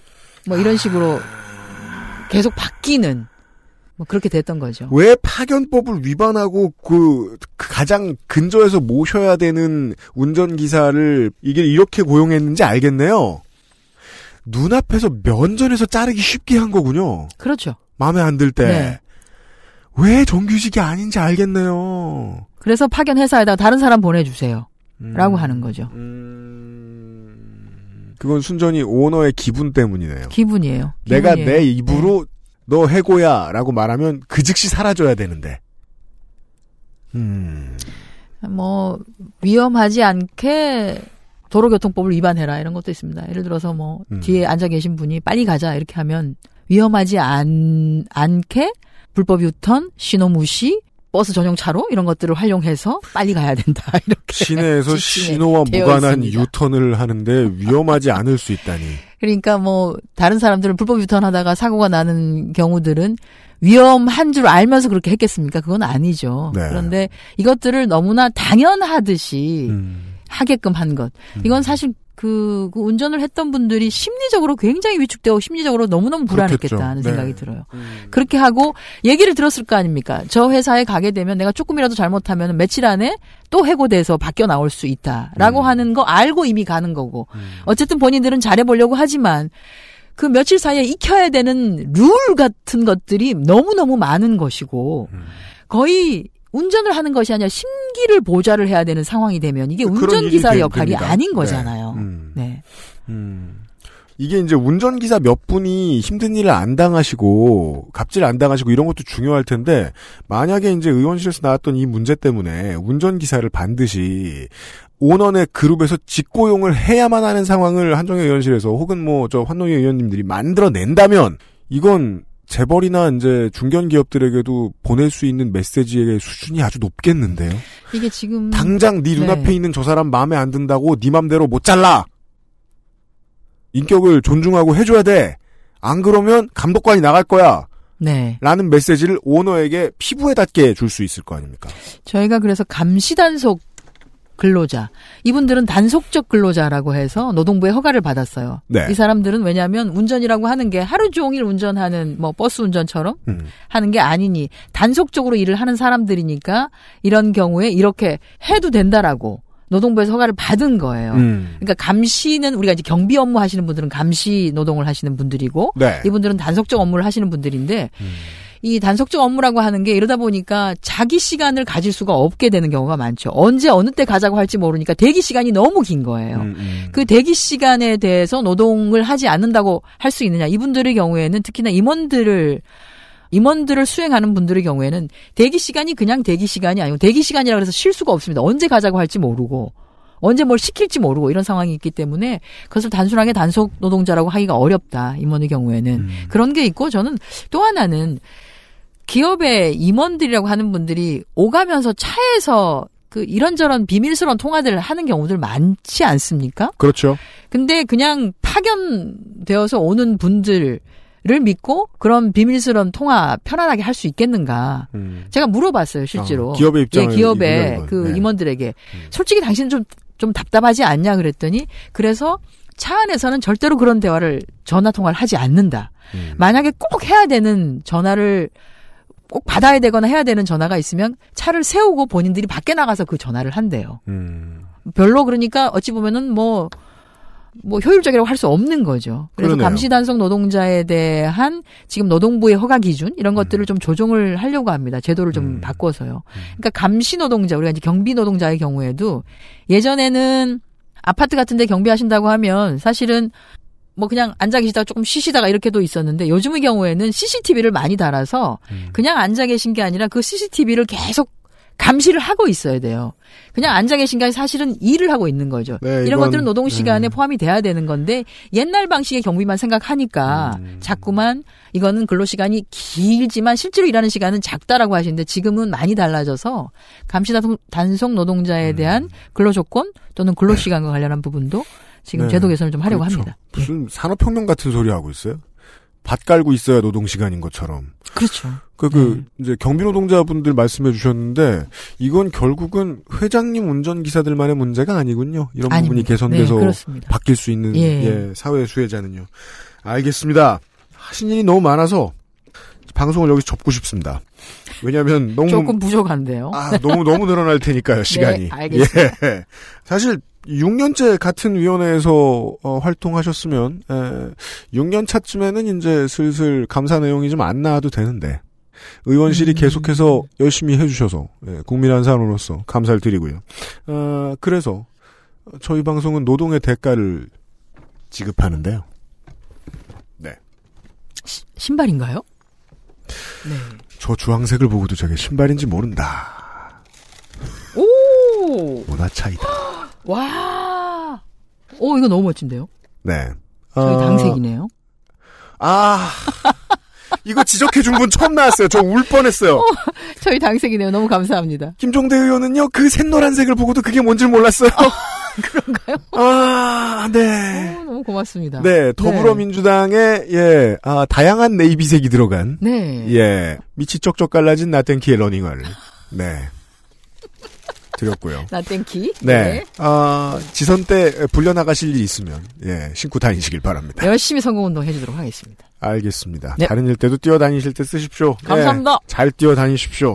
아, 17 국정감사 기록실 환경노동위원회 시간에 파이널4 중에 한 분으로 선정되신. 아, 끝으로 강서구 청취자들께 인사 좀 해주시죠. 네, 안녕하세요. 아, 이제 끝나는군요. 네. 사진보다 실물이 괜찮고, 실물보다 성격이 훨씬 괜찮은. 아, 이거 네. 광고 문구였구나. 강서병 한정혜였습니다. 알겠습니다. 더불어민주당 강서병의 한정혜 의원이었습니다. 수고하셨습니다. 네, 고맙습니다.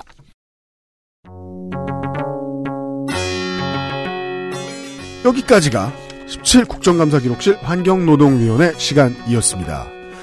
쉬지 않고 일하러, 가, 일하러 가야 돼서 인사가 짧은 점 죄송스럽습니다. 들어주셔서 감사합니다. 내일 이 시간에 다시 뵙겠습니다. 감사합니다. 감사합니다. XSFM입니다.